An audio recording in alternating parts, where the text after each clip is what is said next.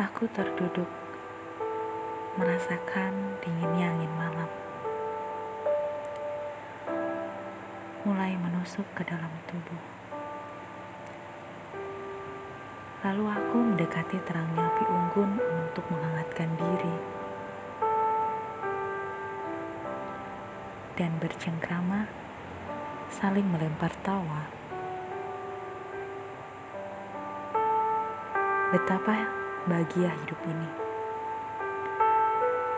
Ada yang sekedar lewat, juga ada yang setia selalu mewarnai setiap ceritanya. Semua yang memulai pasti akan mengakhiri. Begitulah hukum alam bekerja. Maka tak sedikit yang menekan ego agar semua tetap berada di tempatnya.